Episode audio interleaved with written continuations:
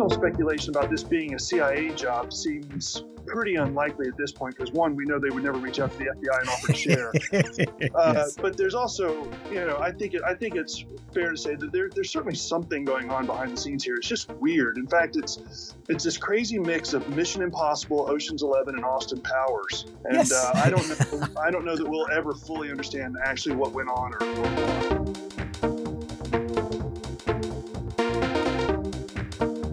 Welcome to episode 257 of the Cyberlaw Podcast brought to you by Steptoe and Johnson. Thanks for joining us. We're lawyers talking about technology, security, privacy, and government. Uh, and a disclaimer uh, uh, courtesy of Mrs. Baker uh, the views expressed here do not ex- uh, uh, represent those of our spouses, our organizations, our clients, our friends, or anybody else who knows us. it's just us out here. Um, joining me for the news roundup, Paul Hughes of Counsel and Steptoe's Brussels office. Uh, he does competition and privacy law there. Klon Kitchen, who's a senior fellow for technology and national security and science policy at the Heritage Foundation, and uh, Nick Weaver, who needs no introduction at this point, uh, uh who does all things computer at UC Berkeley. Uh, welcome, Nick. great to have you get back. Thank you. I'm Stewart Baker, uh, host and chief chief provocateur, uh, formerly with NSA and DHS, and the host of today's program. I went to a thing, gave a, a, a moderated a panel for a bunch of uh, uh technology fellows who uh, wanted to learn more about law and technology policy uh, at the National Security Institute over the weekend, and asked them how many people listen to the podcast, and about half of them raised their hands, and then one of them kind of embarrassingly said, "Yeah, and I thought from listening to you that you were a lot younger." so uh, to which I said, "Yeah, actually, I can't get much older." Uh, the stories of the day.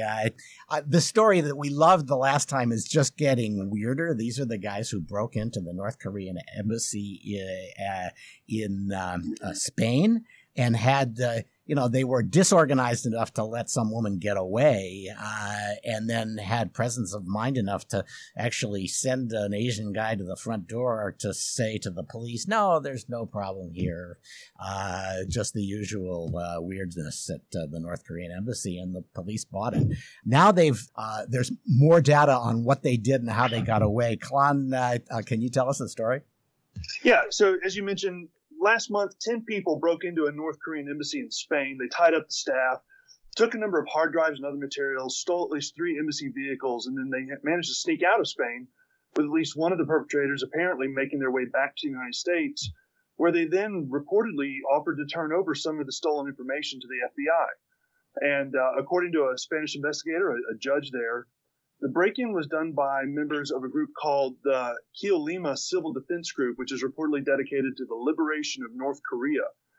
Now, what's even more strange is that the group has retained a long term uh, or long time State Department lawyer to represent them, and the FBI is not currently responding to any questions about uh, a possible investigation.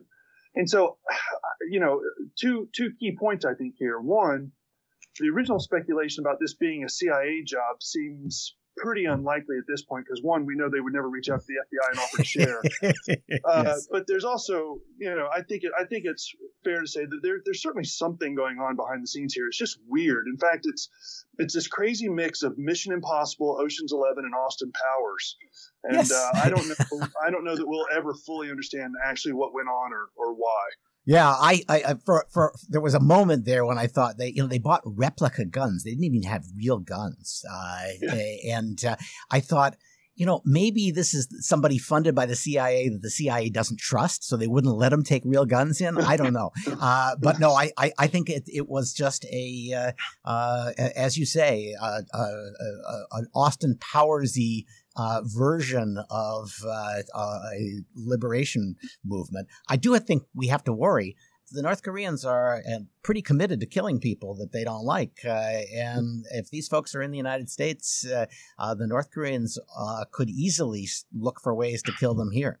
Yeah, that's right. And, and look, obviously, there's a broader context going on here between the United States and North Korea that so far this doesn't seem to have um, kind of disrupted. But I mean, at the point where we have Pyongyang assassinating people in the United States, that probably will factor in. Yep.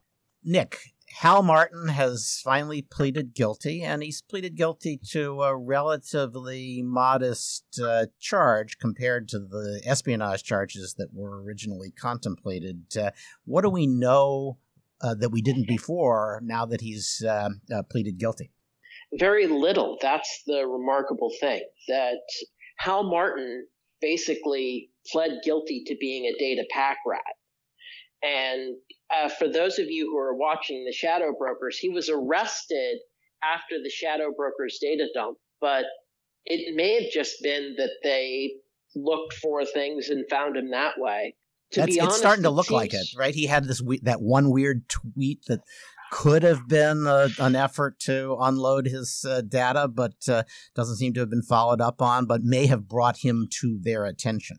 Yes. And at the same time, not being able to prove espionage, they could still easily prove enough data pack rat violations to impose a much longer sentence. Yeah. So I think this is a good resolution all around, except for people like me who want to know how the bleep did the shadow brokers get all that data they dumped? Yeah, I I, I suspect they didn't get it from Martin because if they did, this, this, this, sentence would be longer. This is already a long sentence for a pack rat, appropriately longer because pack rats are no longer just taking home files that they work on at home. They're taking home terabytes of data, and that's you know that's much more dangerous. But uh, I think they decided they couldn't prove, and maybe weren't even sure that he had uh, um, done anything other than take it home and store it. Agreed. Okay, so uh, CFIUS is in the news, and it's not the United States for a change. Uh, I asked Paul to get on here because he does uh, practice in this area. The European Union is, I, I won't say adopting because that's not right. They are promoting member state investment reviews that resemble CFIUS. Uh, Paul, uh, what does this amount to? Uh, Stewart, you're absolutely right. It, it's the promotion of national measures with the capacity for the Commission to intervene with opinions in particular situations. So it's a regulation which, in theory, applies across the EU uh, and is directly applicable. But I think I'll start with some of the things it does not do. So it does not harmonize um, FDI screening uh, at national level within the EU. And when you say it FDI, you mean foreign direct investment, right? Yes, foreign direct investment. And it doesn't impose a single EU wide mechanism for reviewing foreign direct investment, nor does it require member states to adopt such a screening mechanism. But it does, as you say, form part of a general push by the EU Commission to have member states take foreign direct investment screening more seriously. And it contains a number of sort of mechanisms for notifying member states when a screening process is taking place in a given member state. It has to inform other member states where there's a possible threat to security or public order. And it also has to inform the Commission. And then there's a sort of complicated set of dialogues that occur between the member state screening those member states affected and the commission where it gets involved, where you get commentary and possible commission opinion being given that the screening member state has to pay regard to. So it, it, it does increase flows of uh, information as between the various member states that are either screening or are somehow affected, but it, it doesn't mandate any particular approach to foreign direct investment where so there's an effect on what I would what I would say uh, uh, from this, uh, uh given my cynical view of the European Commission, is that the European Commission wants to horn in on on these investment reviews and doesn't really have much uh, by in the way of turf here, and so it's kind of nibbling around the edges of the problem just so that it can keep its oar in. Is that a fair uh, uh, assumption? Yes, it is. I mean, the Commission does have a more active role where it thinks that a foreign direct investment affects EU projects or programs, and then its opinion can be more forceful because the individual member state has to uh, give utmost regard or take utmost account of the EU uh, Commission opinion. But that's, as you say, a narrow segment of investment opportunities. And as you rightly say, it's really the opinion sort of kind of getting involved from the sidelines. And I suppose because it's a regulation, at some point it will get interpreted by the Court of Justice, which might use its judicial magic wand to give the Commission greater leverage than the regulation anticipates, perhaps given that there's this, uh, you know, this complicated uh, uh, turf questions, uh, oh, what do you think the, the upshot over the next couple of years for people who are um, engaged in making these investments is going to be? Is this going to change uh, um, uh, and bring greater coordination to the investment reviews in various countries in Europe? Well, it'll be anchored to a national set of criteria and processes, but it, it will probably lead to more delay and a greater need for tighter choreography because there's an up to 45 day delay while the dialogue and the opinions get uh, shared and issued. So I think it, it will mean that those who are advising investors will need to drill down even more carefully to look at um, the, the nature of the investor and whether it's state owned and the, the type of investment they're making and then review this against a possibly longer time frame within which these clearances are going to have to occur. And if Brexit, if we get a, if we get an ugly, ragged um, uh, uh, Brexit, uh, does that mean that the Brits are free to have their own investment review rather than following the regulation? They won't be subject to regulation, but in this, in a direct sense of having to be the communicator or the recipient of an opinion from the Commission, but they will be subject to the regulation in the sense they'll now be a third country whose investments, if they're through a, a state controlled entity, would need to be subject to review. But the thing about the UK is that they are bearing down on foreign direct investment very, very aggressively. So, of any of the states, uh, I think that's one of the ones, along with Germany, to watch if you're making investments, whether you're worried about the regulation or just natural national rules the UK uh, is anticipating having some very tight rules very soon. Okay, so we're going to see that no matter what. Uh, here's here's a story that I took a deep personal interest in, but I'm going to ask Nick to kick it off. Uh, ASUS, the Taiwanese computer company, uh, was subjected to a remarkably sophisticated and dangerous cybersecurity attack that, you know, puts a target on a bunch of people who have ASUS uh, gear, but it's not clear exactly which people. Nick? Well, it's really a amazing story. So somebody broke into ASUS, got their cryptographic signing keys, broke into the ASUS update servers, pushed out a compromised update to hundreds of thousands of ASUS customers, this compromised update checked a list of computer MAC addresses that's very small, on the order of 300 or so. And it's known what these MAC addresses are because although the MAC addresses were hashed, you can basically brute force it all. And only on those cases would a second stage attack tool be downloaded. And this is just amazing. Because first of all you have to be a very sophisticated actor to have pulled this off. But also mac addresses are basically computer serial numbers that you don't see outside the local network. So this attacker probably had to break into some sales structure too to know which uh, systems are being sent where because otherwise, they, they, they, to otherwise get the number, they would have had to have physical ac- uh, access to the computer, and if they had that, they wouldn't need this exploit. Yes, or at least local network access. So they had all this information, and yet they were unwilling to do what anybody else would do, which is download a second stage validator that then says, "Is this who I actually want to target?"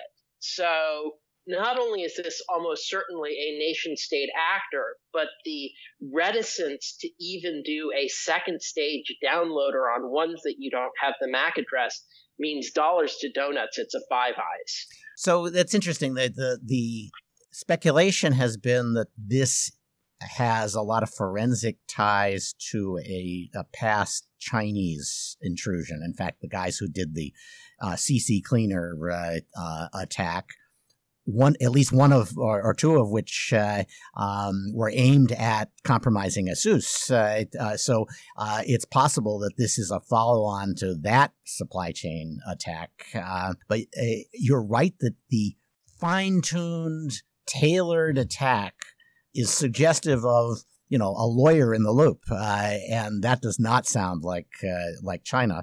It might also be a sign that China is finally getting serious about trying not to get caught. Because the other reason that you narrow it down is you want this to be a very quiet attack uh, that doesn't make headlines because nobody sees it because you're only attacking a few hundred uh, machines in the end. But you can do that almost as well with a second stage validator. That's the thing. You download a small little program that just sits in memory, does a little evaluation, and that's going to be a very hard target to catch, even for somebody like Kaspersky. Is it possible? Is it possible that this is a these are targets that are pretty carefully watching where their systems go and what their systems do on the internet, so that the the the, the uh, attackers knew they couldn't go out often to do anything, to download anything, and that it would have to look legit when they did, and that's why they uh, they had to build more of their checks into that first downloaded program. Potentially, it's really interesting. The other thing is ASUS really bungled the response. So Kaspersky notified ASUS in late February. ASUS still didn't revoke the signing key after Kaspersky went public, a key that they now knew was compromised. And I think overall, this will damage ASUS as a business substantially. Yeah, I, I, I, I, I, think you're right. I mean, it, it, they, they do not look uh, like they handled this very well. Uh, and I should say, uh, I call I've always called them ASUS because uh, somebody must have told me that was what uh, the way they pronounce it. Uh, you you you obviously call it uh, by the American name. Do you have a a reason to think I'm wrong or you're right or the other way around? Nope. Okay. so we'll just keep we'll just keep talking in cross purposes. I agree with you on the the impact on ASUS. a couple of thoughts. If I were the Justice Department, I would find a justification to subpoena all of the records that ASUS has about MAC addresses of its customers. Because if they have somewhere a MAC address for a machine that they sent out to a customer, which they might, eh, then all of the targeting could have been done off of their records. Uh, and of course, uh, that that strikes me. Uh, I, I think they should uh, uh, the U.S. government has an interest in knowing whether any of its computers were on the target list, uh, and they shouldn't have to, to go checking their own uh, MAC addresses. They should find out exactly what uh, uh, what these hash values are and what records ASUS has on the buyers. Yes, and at the same time, there is a risk that if it is Five Eyes, ASUS would have that information ASUS could go public and give information about who was actually being targeted. Yes. Uh, okay. Uh, so so maybe maybe uh, GCHQ should subpoena that right? uh, yeah. Fair fair enough. The other the other observation I have on this case is. Uh, ASUS is already subject to a uh, uh, an FTC consent decree because they screwed up uh, in the past on privacy. What this tells this is this is why I keep saying uh, for anybody out there who is working on privacy legislation at the federal level, the FTC cannot be the only regulatory body that uh, uh, uh, weighs in or has authority in this area. This is now a national security matter, and um, we shouldn't be relying on a bunch of privacy lawyers at the FTC to decide how aggressively to pursue a national security breach. So they, they, they, the FTC needs to find a way to acknowledge that there are times when it should be deferring to the executive branch on national security implications of its cybersecurity program or its privacy program, whatever you want to call it. And if we're going to give them that authority in legislation, we ought to make it clear that it's subject to that constraint. All right, that's I'm I'm done lobbying the uh, uh, the listeners. Uh, the FTC, uh, speaking of the FTC, uh, is also digging in deep on the privacy practices of ISPs. They've sent out very detailed uh, requests for information, and probably that's just the opening gun to seven ISPs. Nick, good. the one of the things I've learned over a decade plus of network measurement is ISPs will do really weird things in ways that would negatively affect their users. And one area of note is abuse of data that would arguably fall under the Wiretap Act or is very sensitive. And unlike some of the other misbehaviors where we're able to develop tools to detect them, this is the kind of thing that it has to take government investigation to know what is being retained and what is being analyzed and what is being sold. And I think this is a very good thing. And this is what regulators are supposed to do gather information to know if there's a problem. Yeah, I think that they, they have picked ISPs in part to establish their jurisdiction uh, because the F- FCC has some jurisdiction in this area, and the FTC has to make it clear that this is theirs. But I, I will invoke here uh, one of Baker's laws, which is that you won't really know how evil a technology can be until the engineers who are deploying it start to fear for their jobs. So, what you should be looking for is an ISP in trouble and they are doing the worst things with the data, um, and the, uh, they'll tell you what uh, uh, other people would do if they were equally in trouble. The thing is, yep. is we've seen ISPs do truly evil things without necessarily getting in trouble. So we've seen ah, ISPs yeah, fair enough. that man in the middle searches to Google, Yahoo, and Bing in order to change search results. We've seen ISPs man in the middle communications to Amazon and others to silently hijack and insert affiliate tags so that the ISP would get affiliate credit. Don't you think that all of this is a, is a reflection? I, I, it's not that they're fearing for their jobs, but uh, if you're an ISP, you're enabling the entire internet economy, and you are getting there's a uh, there's an English uh, expression for this that ends with all, but basically you're not getting very much of the internet economy. Uh, and uh, uh this is kind of uh, those kinds of things are engineers trying to scratch back, you know, spare change from the massive uh, economic boom that has been let loose by the internet, don't you think? Yeah, but uh, that doesn't make it nice. At the bill I pay to Comcast, uh, they're making a ton of money. okay.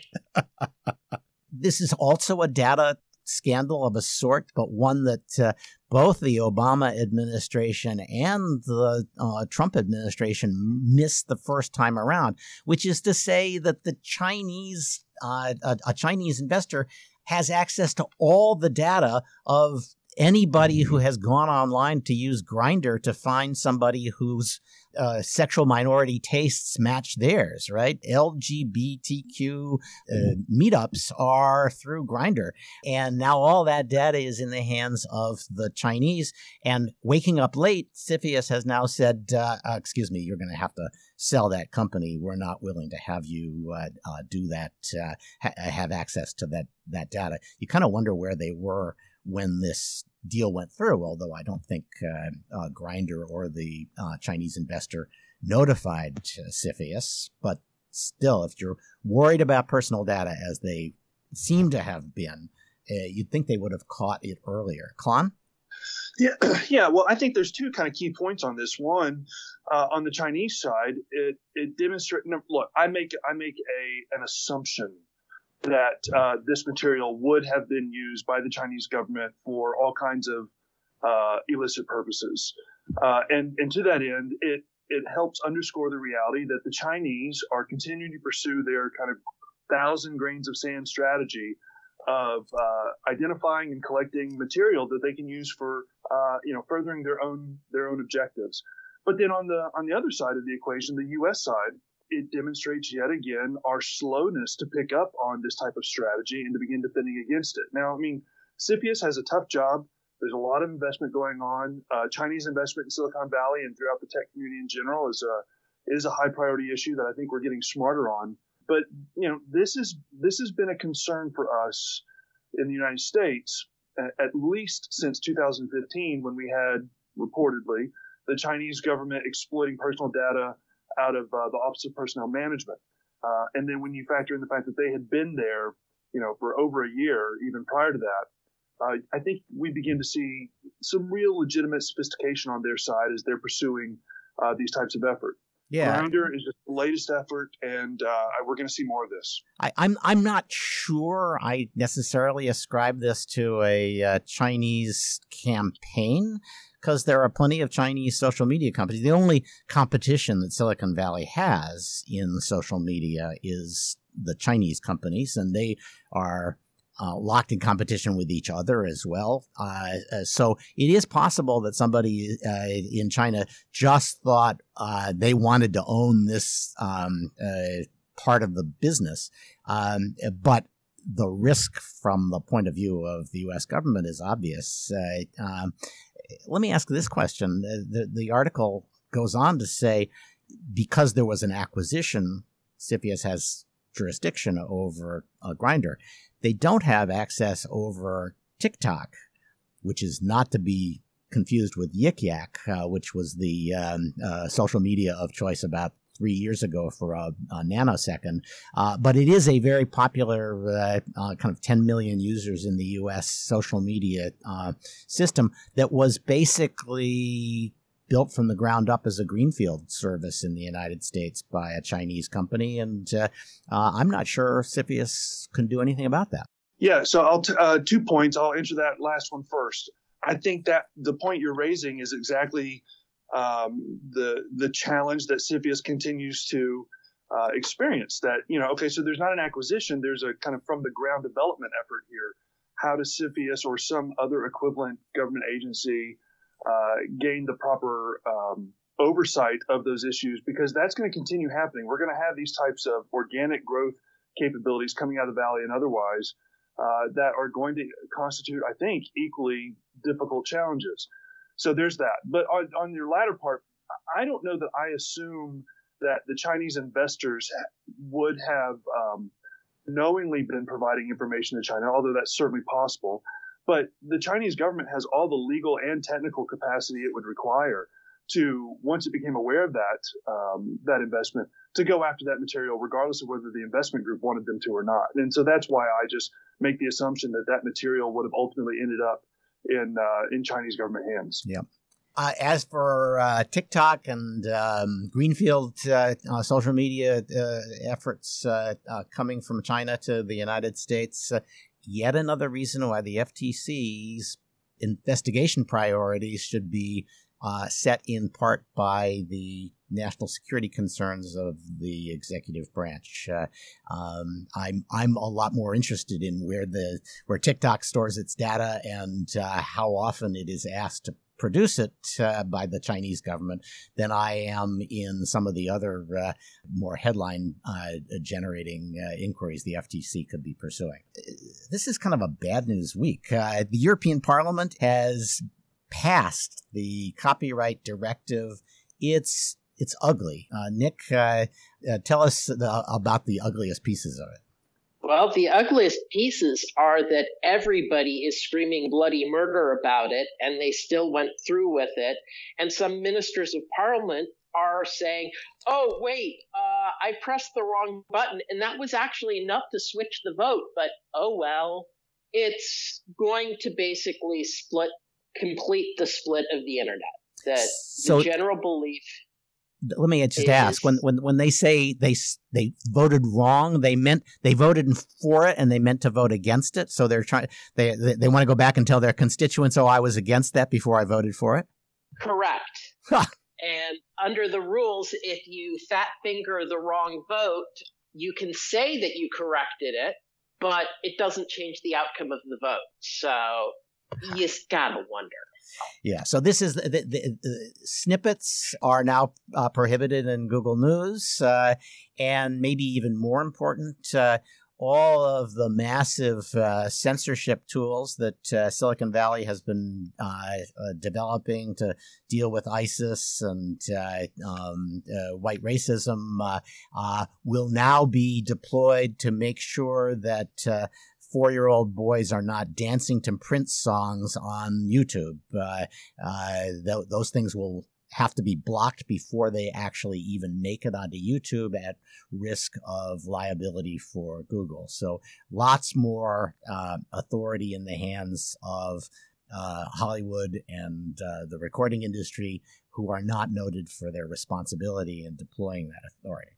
and also a lot more authority for Google and the big internet companies that will be able to comply with things. It will be oh yes something. Yeah, the, the, little guys will never be able to do this. Uh, the, the Europe, Europe Europe is killing off any European competition for these guys with this uh, approach. Two quick things: um, HUD is suing Facebook for violating the Fair Housing Act because of its micro targeting, uh, which enabled you to say, I'd like this to go to African American interest groups. Uh, uh, and if you were advertising a house, uh, you could say, well, actually, I'd like to exclude African American interest groups. And that was a legitimate uh, request uh, for your ad, but clearly pretty questionable under uh, housing discrimination law. Um, uh, Nick, uh, uh, you're you're unenthusiastic about micro targeting generally, aren't you? Yes, because micro targeting in general requires a huge amount of surveillance infrastructure. It's questionable how much better the micro targeting is in actual effectiveness, but it is really good at hiding ads from oversight. So you'd never even know about offers that you did not see. And so, for example, Alex Stamos and company have a really good proposal that bans too fine a micro targeting for political ads because that would really up the transparency involved. So I I, I have a, a different take on this. I notice that one of the things that seems to be part of HUD's case is they say you have a feature in which people can tell you here's here are my current customers. Here's what they look like. I'd like to advertise to an audience of people who look as much like them as possible because those are the people who obviously like my product. That does not strike me as discriminatory but it could end up having a discriminatory effect if it turns out that your customers are uh, more of one ethnic group than another. And in many cases, that'll be true. And uh, uh, treating that as discrimination strikes me as a step down a road that we're probably going down anyway, although I'm not sure it's a good idea, of saying we're going to judge algorithms just based on the impact that they have rather than on the intent that uh, uh, was behind them. And the fact that they're good at, at finding customers is not a defense if they uh, seem to select more for one race or more gen- one gender uh, than another. That's a really hard question. And I think that is one that needs a good policy discussion on both sides. So uh, we should do that. We we uh, we should find uh, uh, to to my audience if there are people who are really thoughtful on both sides of that issue. My impression is there are a lot of people who are very thoughtful on sticking it to algorithms and and finding discrimination everywhere, and maybe not so many who have questions about that. But we'll uh, we'll we'll do a, uh, a, a segment on that if you suggest people that we should invite on. Last topic. Jeff, Jeff Bezos's uh, security guy, uh, a fellow named uh, De Becker, uh, has written a uh, an op-ed for the Daily Beast saying, in essence, that all those uh, sexting uh, messages and you know racy selfies that Bezos sent to his girlfriend, even though you thought it was the girlfriend's brother, and American media, the National Enquirer, sort of hinted that it was the girlfriend's brother, we believe it was the Saudi government that had access to his messages. And I don't know about you, Nick, but I, I thought there was a lot of circumstantial evidence. Oh, Saudi government uh, uh, does a lot of uh, spying on a lot of people, uh, and almost no forensics. Which, uh, considering how much they must have paid this guy, seems like an odd um, gap. Agreed. And there's two things though in the favor. First of all, that AMI was so willing to out his mistress's brother as the source yeah. explicitly and multiple times. What journalist would so betray a source like that? And well, you, source, this is the National Enquirer we're talking about. So journalist is stretching yeah. the point. But the other thing is, is he strongly suggests that is uh, the mistress's brother that the inquirer came to him already knowing a lot of the information, suggesting that this was an attempt at parallel construction. So that's one. Two, there's an open question. Is it that they did not reveal the forensics? Because those are definitely relevant to the ongoing criminal investigation. Or are the forensics not there? Because there should be forensics yes. on. Yeah, you can't you can't you, you can't get access to somebody's phone and not leave some clues that you were there. I don't think. Or at least it's very hard. And like the NSO group, which is where Saudi buys their stuff, it's really good, but it's not undetectable.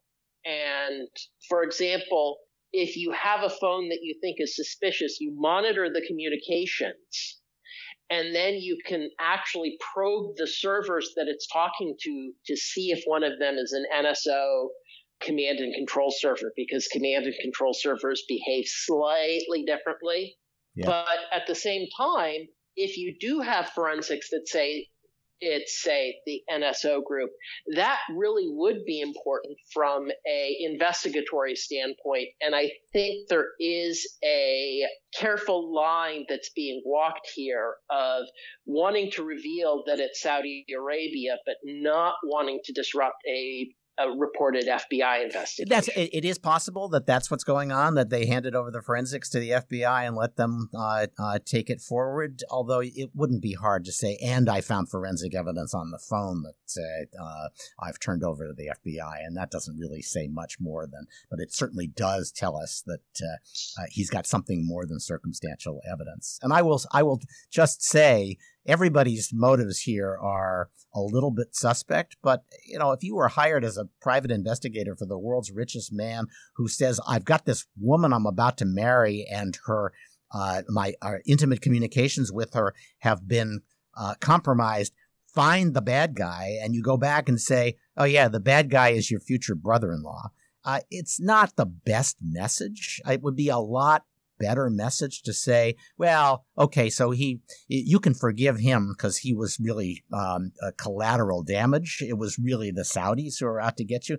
That's a better message for your client if you're the uh, if you're being paid a boatload of money by uh, uh, somebody to get to the bottom of this. So I think he might have had some motivation to uh, want to find somebody other than the brother-in-law or the future brother-in-law uh, as the uh, the bad guy. Thanks to Paul Hughes. Thanks to Klon Kitchen. Thanks to Nick Weaver for joining us. This has been episode 257 of the Cyberlaw Podcast, brought to you by Steptoe and Johnson. Please, as I said, if you send us interview guest suggestions, including people who can get into this uh, uh, discrimination and uh, artificial intelligence and algorithm stuff with us, uh, please send it to cyberlawpodcast at steptoe.com. And if they end up on the show, we will send you one of our highly coveted Cyberlaw Podcast mugs uh, uh, as soon as they come on the show. I did manage to get out uh, in Twitter all of the stories and then some that we covered today. So uh, if you follow at Stewart Baker uh, and like a story, uh, uh, if we get a bunch of likes on a particular story, we're much more likely to cover it. Uh, please leave a rating on iTunes, on Google Play, wherever you download this from. our numbers of reviews are up this year over last. So uh, we're really pleased. You're doing a great job. Uh, upcoming, we've got Adam Segal of the Council on Foreign Relations and an expert in China cybersecurity uh, attacks. Uh, and on April 29, uh, we're going to do an entirely Baker free show, all blockchain and cryptocurrency. so watch for that. Show credits um, Christy is the producer, Doug Pickett's our audio engineer, Michael Beaver is our assistant and editor, uh, and I am Stewart Baker, your host. Please join us again next time as we once again provide insights into the latest events in technology, security, privacy, and government.